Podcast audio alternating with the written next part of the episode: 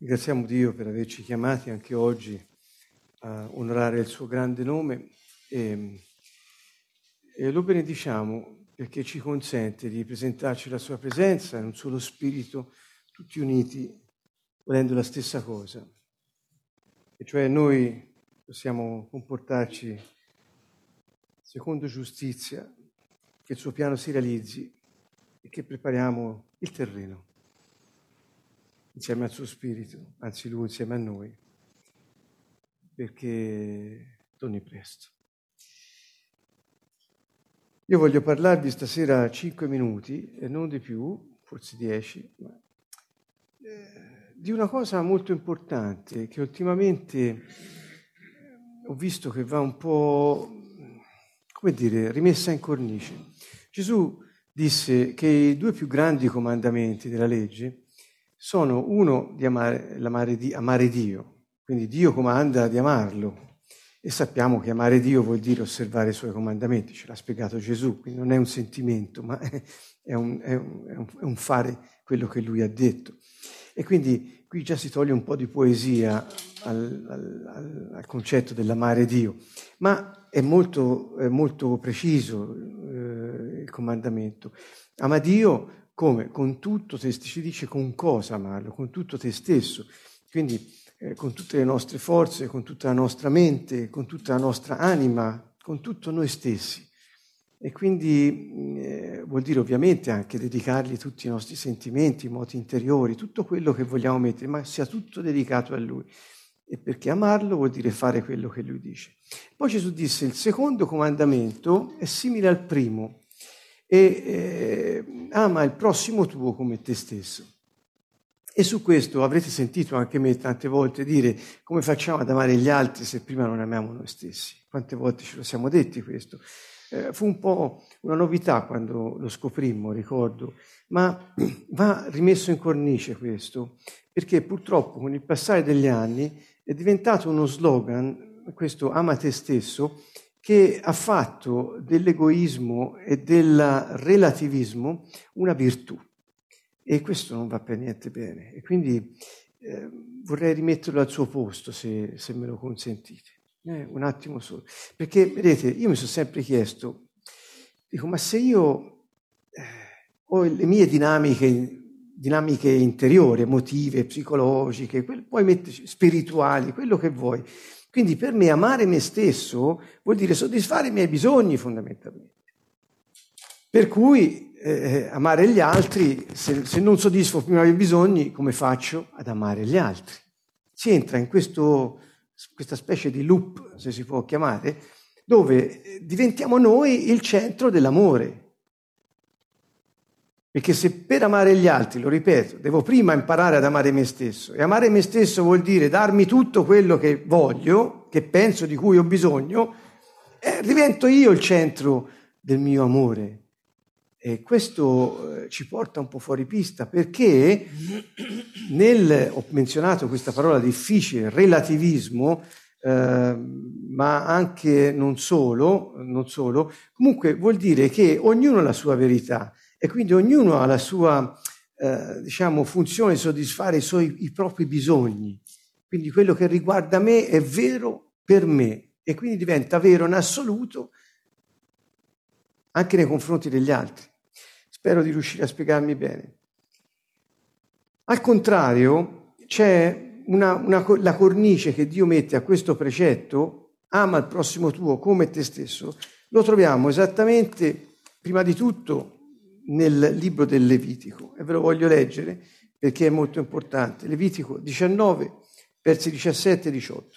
Dice, non odierai il tuo fratello. Ho da intendere che quando parlava di fratello e di prossimo, il Vecchio Testamento intendeva eh, eh, gli, altri eh, della, gli altri membri dello stesso popolo, nella stessa alleanza. Intendeva questo.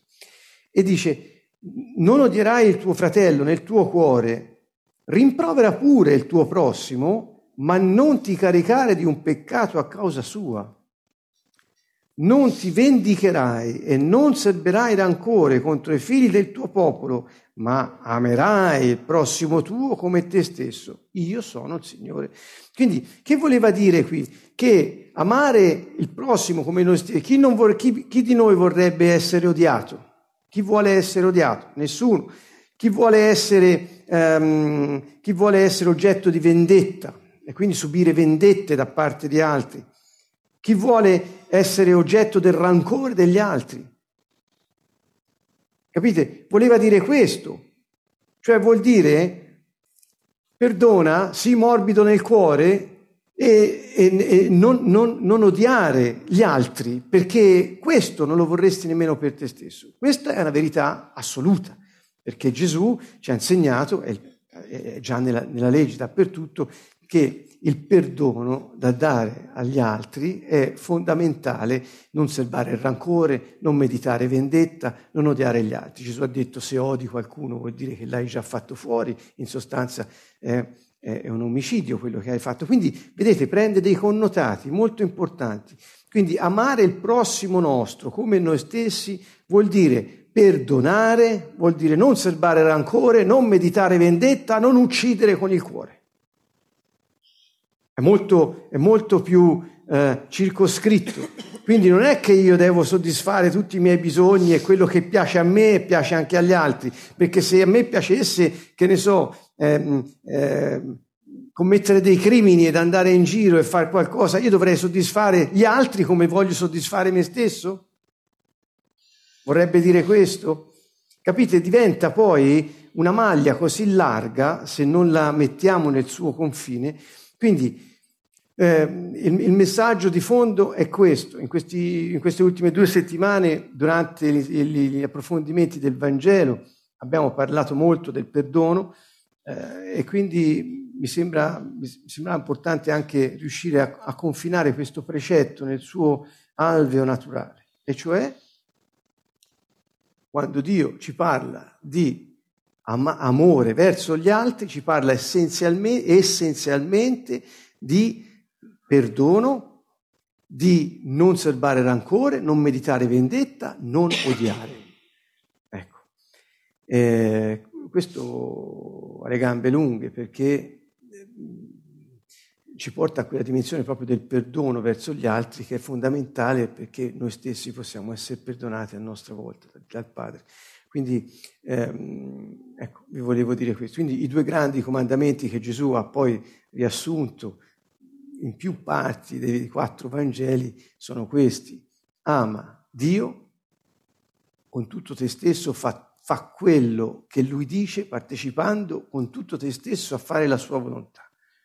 E ama gli altri come te stesso, cioè perdona, non serbare rancore, non odiare nessuno perché tu non ti macchi di un peccato a causa loro. Cioè se qualcuno ti fa del male e te te la prendi, odi, mediti vendetta e porti rancore, ti macchi di, di un peccato a causa del comportamento degli altri. È proprio il contrario. E quindi, e quindi, cari amici, l'amore di Dio è sempre in relazione al peccato. E difatti lui tanto ha amato il mondo da dare il suo unico figlio per noi, perché chi crede in lui abbia la vita eterna. Come? perché è venuto a salvarci dai nostri peccati. Quindi eh, vedete che questo amore poi prende delle dimensioni molto pratiche, molto, eh, molto poco sentimentali, ma di azione concreta nella nostra vita, sia verso Dio che verso gli altri. E quindi l'invito, qui ho concluso, l'invito che ci facciamo a noi stessi, tutti noi stasera, è quello di lasciare andare ogni odio, rancore, ogni sentimento di vendetta. La vendetta è una cosa che uno dice, ma io non ce l'ho questo, non voglio vendicarmi. Guardate, è molto sottile. Solo, solo il rancore che serbi nel cuore è un modo per vendicarsi, perché se nel tuo cuore servi rancore verso qualcuno, gli stai facendo pagare il torto che ti ha fatto.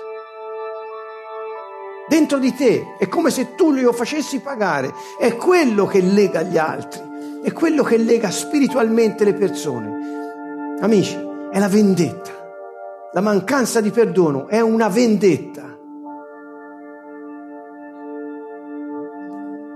Perché così noi crediamo che in qualche modo abbiamo il nostro successo, la nostra vittoria sul malvagio, perché abbiamo fatto scontare il male che ci ha fatto, il torto che ci ha causato. Al contrario, ci stiamo noi macchiando di un grave peccato a causa del male che hanno fatto gli altri. E questa è una grande beffa. È un inganno enorme. Perché magari può capitare che gli altri illuminati dallo Spirito Santo vengano, chiedano perdono del loro peccato, ma noi no perché ci sentiamo nel giusto. E quindi la vendetta di cosa si ciba? Della giustizia personale. È una pentola che bolle una... e ce l'abbiamo tutti addosso. Tutti.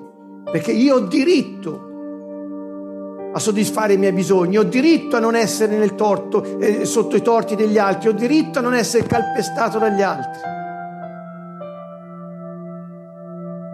Ad affermare quello di cui ho bisogno, ho diritto ad avere i miei bisogni soddisfatti. Questo, pensate se Gesù avesse ragionato così, dove saremmo noi oggi? Non saremmo qui. Lasciamo andare ogni vendetta. Spesso la vendetta è vestita di un senso di giustizia. È lì l'inganno. Non la secondiamo perché ci porta nel peccato.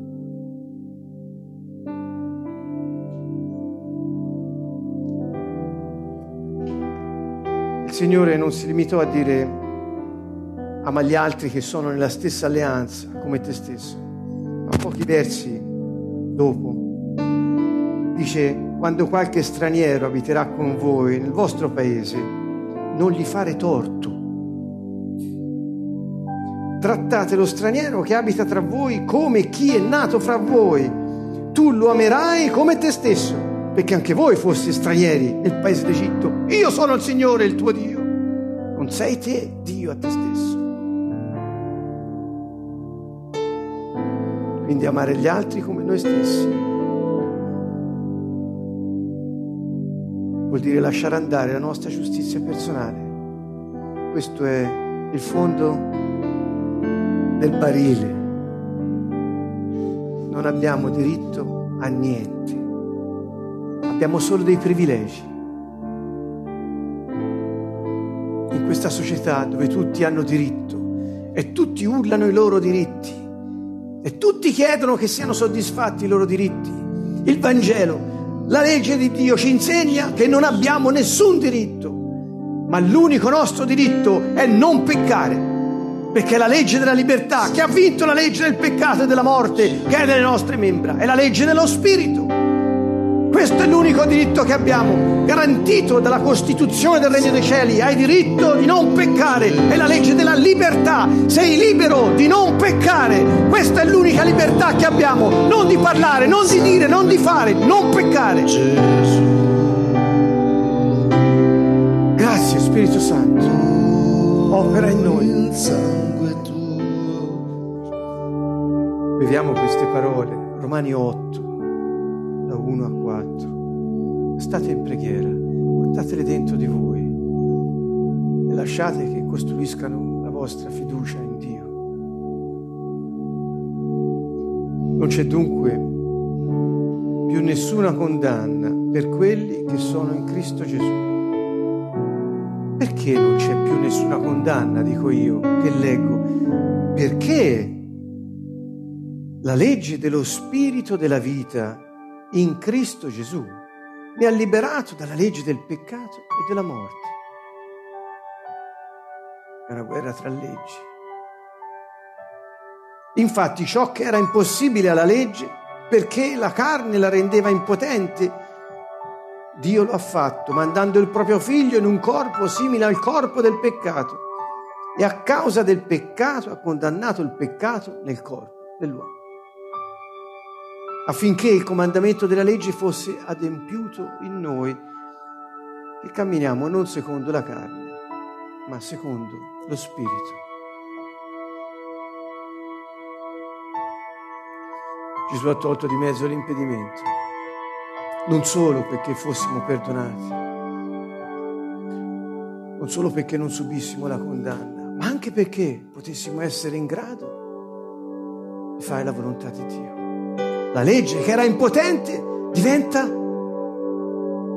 attuabile ora. Questa è la meraviglia della nuova alleanza. Solo una legge può annullarne un'altra. La legge dello Spirito che dà vita nel Messia, Yeshua. È una legge. Se appartiene a Gesù è una legge. Lasciala operare in te. E opera quando? Insieme a Gesù. Noi possiamo dire, non sono più io che vivo, ma è Gesù Cristo che vive in me. Lasciamo andare ogni peso, ogni giustizia personale, ogni egoismo, ogni amor proprio, ogni vanità.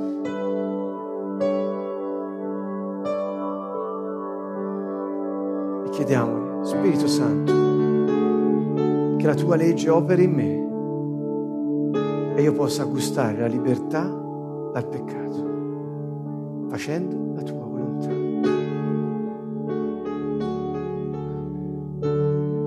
Gesù disse, solo questo io vi comando, vi do un comandamento nuovo, amatevi gli uni gli altri come io ho amato voi. Vedete, prima non era possibile, ma ora, siccome lui ci ha amati per primi, dando la sua vita per noi, per essere liberati dal peccato, così possiamo noi fare con gli altri, perdonando le loro mancanze verso di noi e permettendogli di essere liberi, di ricevere il perdono da Dio.